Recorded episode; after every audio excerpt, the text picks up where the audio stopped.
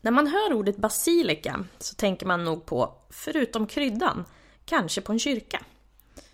Det finns trots allt otaliga kyrkor med ordet basilika i namnet. Men vad kanske inte många vet är att byggnadstypen har mycket äldre rötter än kristendomen och hade helt andra funktioner.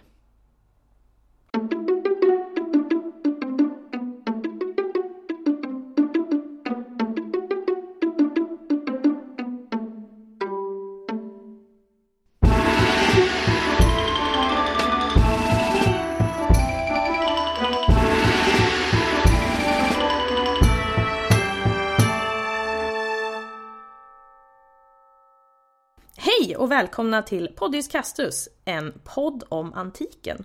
Och idag är det jag, Emelie, som pratar.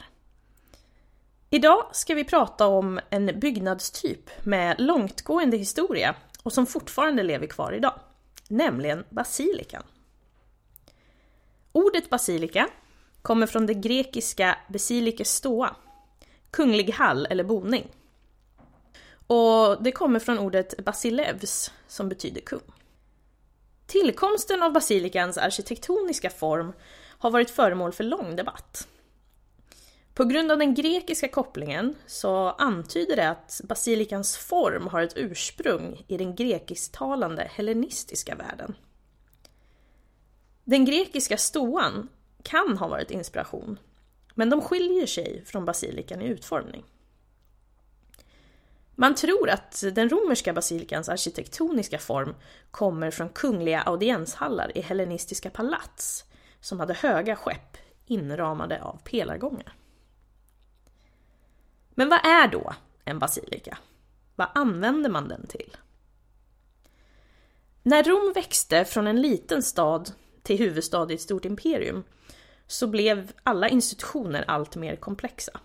Man behövde domstolar, man behövde skattkammare, registerkontor och samlingslokaler. Både i staden Rom, men också runt om i alla provinsstäder. Tillsammans med andra offentliga byggnader så fanns dessa vid forum, alltså vid centrum. Forum var en öppen plats som eh, ofta var rektangulär och omgiven av pelargångar på en eller två våningar. Viktiga tempel fanns i anslutning och eh, olika offentliga kontor och mötesplatser. Och sen hade man också butiker och barer. Basilikan då var administrativt och kommersiellt centrum i de här städerna.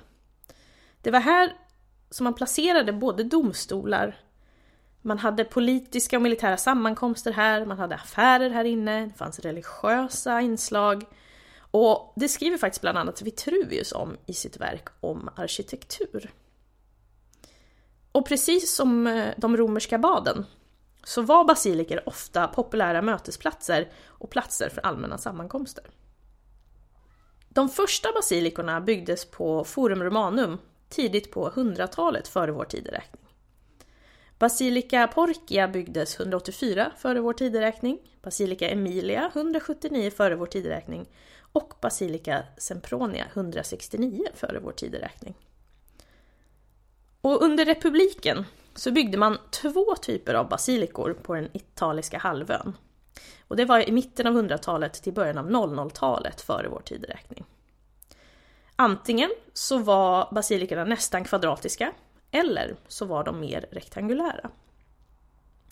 Det hände också att man byggde basilikor i anslutning till privata bostäder och kejserliga palats.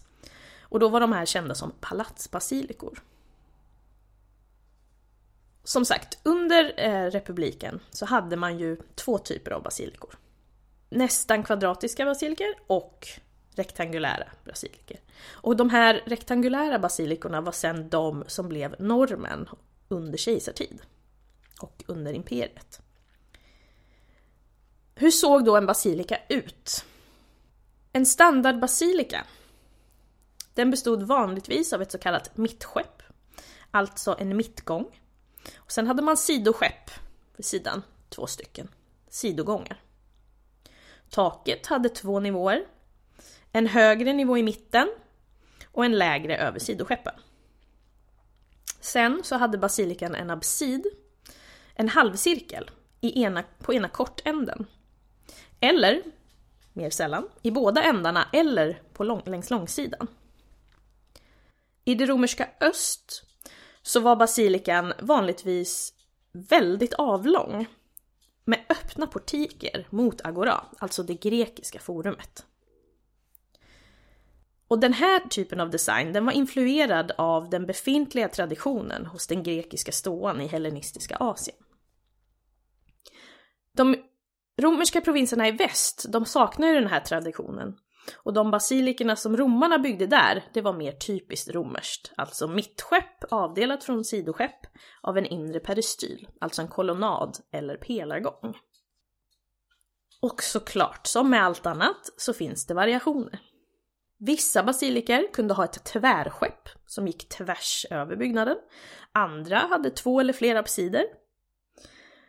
Och den blev en väldigt populär byggnadstyp. Vid slutet av den romerska republiken och under kejsartid så byggde man flera fora i Rom, alltså man byggde fler sådana här centrum. Bland annat så har vi Caesars forum och kejsar Trajanus forum. Och de här fora då, det var som de andra fora en öppen plats omgärdad av peristyl, eller kolonnader.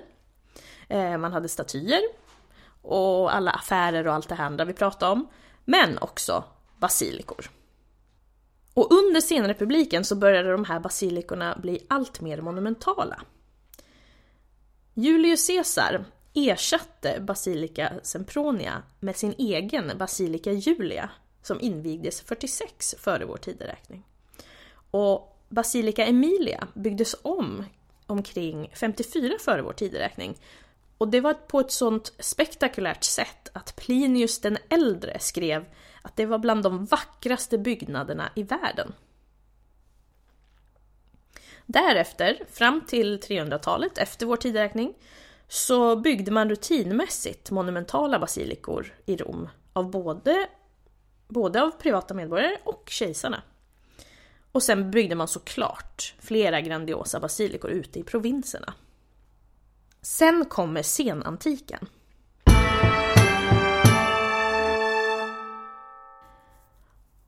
Under senantiken så kommer flera sekter och nya religioner och de kommer att använda basilikans form.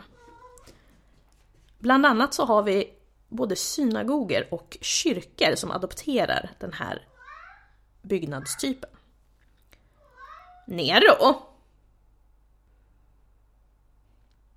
När Konstantin den store på 300-talet gjorde det möjligt för kristna att äga egendom och öppet dyrka den kristna guden, så blev det också nödvändigt att tillhandahålla kyrkobyggnader som var stora nog att rymma hundratals människor. Och en av anledningarna till att de kristna adopterade basilikan och gjorde den till en kyrkotyp och inte det man kanske mest antar, de gamla templen, det handlar faktiskt om yta. För templen, de var byggda att hysa en staty av guden och det var bara prästerskapet som var tillåtet in i det allra heligaste. Man offrade och höll festivaler utanför templen. Och det var inte byggt som en samlingsplats, utan det här var huset till den gud som bodde där. Kristendomen däremot hade stora församlingar av människor och man höll mässor och predikan. Man samlades alltså på en plats för att höra på den här predikan och tillbe den kristna guden. Och det här skedde ju på ett sätt som man hittills aldrig hade gjort med de romerska eller grekiska gudarna. Och det är här basilikan kommer in. Byggnaden är ju utformad just för att hysa ett stort antal människor. Förutom att man gjorde om existerande basilikor till kyrkor så byggde man ju också nya. Och de här byggdes i princip som de tidigare basilikorna. Man hade mittskepp och väggarna sträckte sig ju högre än de på sidoskeppen och därav var taket högre. Och det man gjorde då på de här väggarna, det är att man placerade stora, stora fönster så att så mycket ljus som möjligt kunde tränga in. Sen placerade man ju även fönster på sidoskeppens väggar. Men en viktig skillnad mot innan var att man gärna placerade ingången på kortsidan mot väst. Och innan hade den legat öst. Och man placerar altaret i absiden, den här halvcirkeln. Och ofta så har man ju i en kyrka en avbild av Jesus vid altaret. Och det innebär ju då att om du har ingången mot väst så träffas ju den avbilden av solnedgångens strålar. Sen i början på 300-talet så sker en förändring av hur man begraver folk. Från att begrava folk på kyrkogårdar, som var populära från 200-talet och på 300-talet efter vår tideräkning, så börjar man begrava folk i katakomber under basilikan och i själva basilikan. Sen så börjar man även uppföra nya basilikor på platser där man hade befintliga tidigkristna kyrkogårdar och tidigare kyrkobyggnader. Och det här skulle då ha relaterat till tron på kroppslig uppståndelse. Det här ledde till att de vanliga traditionella medborgerliga basilikerna eh, minskade i antal och minskade i användning under 300 och 400-talen. Men strukturen var ju som sagt en guldgruva för kyrkobyggnader. Sen var det ju faktiskt inte bara en praktisk anledning till att man använde just de här byggnaderna. Det var faktiskt också en symbolisk. I och med att man omvandlar de tidiga offentliga rummen och samlingsplatserna till kyrkor så hävdar ju då kristendomen sin dominans och ersätter den gamla politiska funktionen. Det här spillde över även på andra monumentala medborgerliga byggnader, till exempel gymnastiksalar och badhus. Och där smällde man också upp nya kyrkobyggnader inklusive basilikor. I basiliker som byggdes för just kristet bruk så var interiören ofta dekorerad med religiösa fresker, alltså väggmålningar. Kejsar Konstantin och även hans mor Helena var beskyddare av basilikor på viktiga kristna platser såsom i dagens Israel, i Rom och Milano och Konstantinopel, alltså dagens Istanbul. Och Konstantin då, han var ett stort fan av basilikan. Han byggde bland annat Konstantinbasilikan, eller Aula Palatina, palatshallen. Eh, och det byggde han i Trier som ligger i dagens Tyskland. Sen så år 313 så började man bygga basilikan som skulle komma att bli Roms katedralkyrka, alltså Lateranbasilikan. Och den här var rikare dekorerad och större än någon annan tidigare kristen struktur. Så man kan ju säga att under Konstantin så blev basilikan den mest prestigefyllda byggnadsstilen.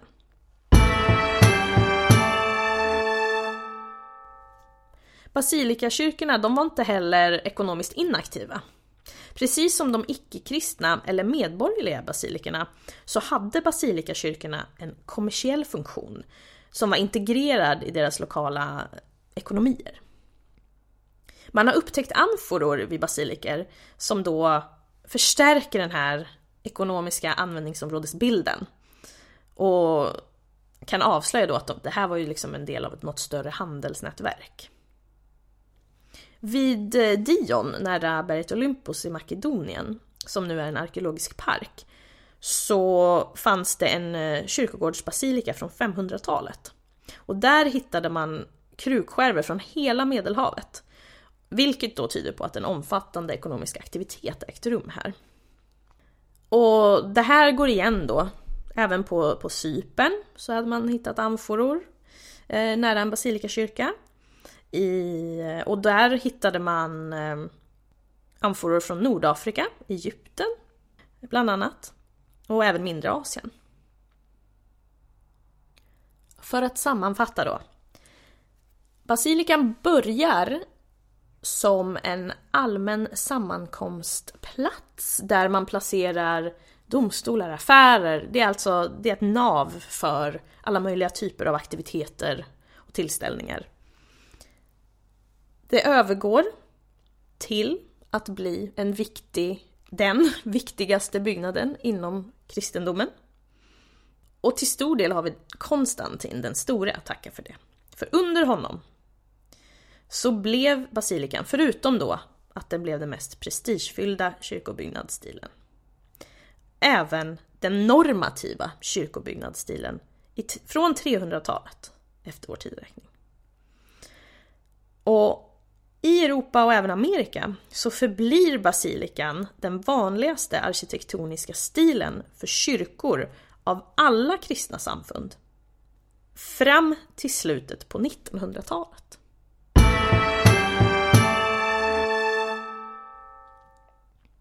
Det var lite kort om basilikan. Har ni... Jag kan rekommendera att ni googlar på basilikor så kan ni få se fina bilder. Har ni frågor eller kommentarer så mejla oss på poddiskastusgmail.com eller skriv till oss på Facebook och Instagram. Och tills dess säger jag tack för idag och på återhörande.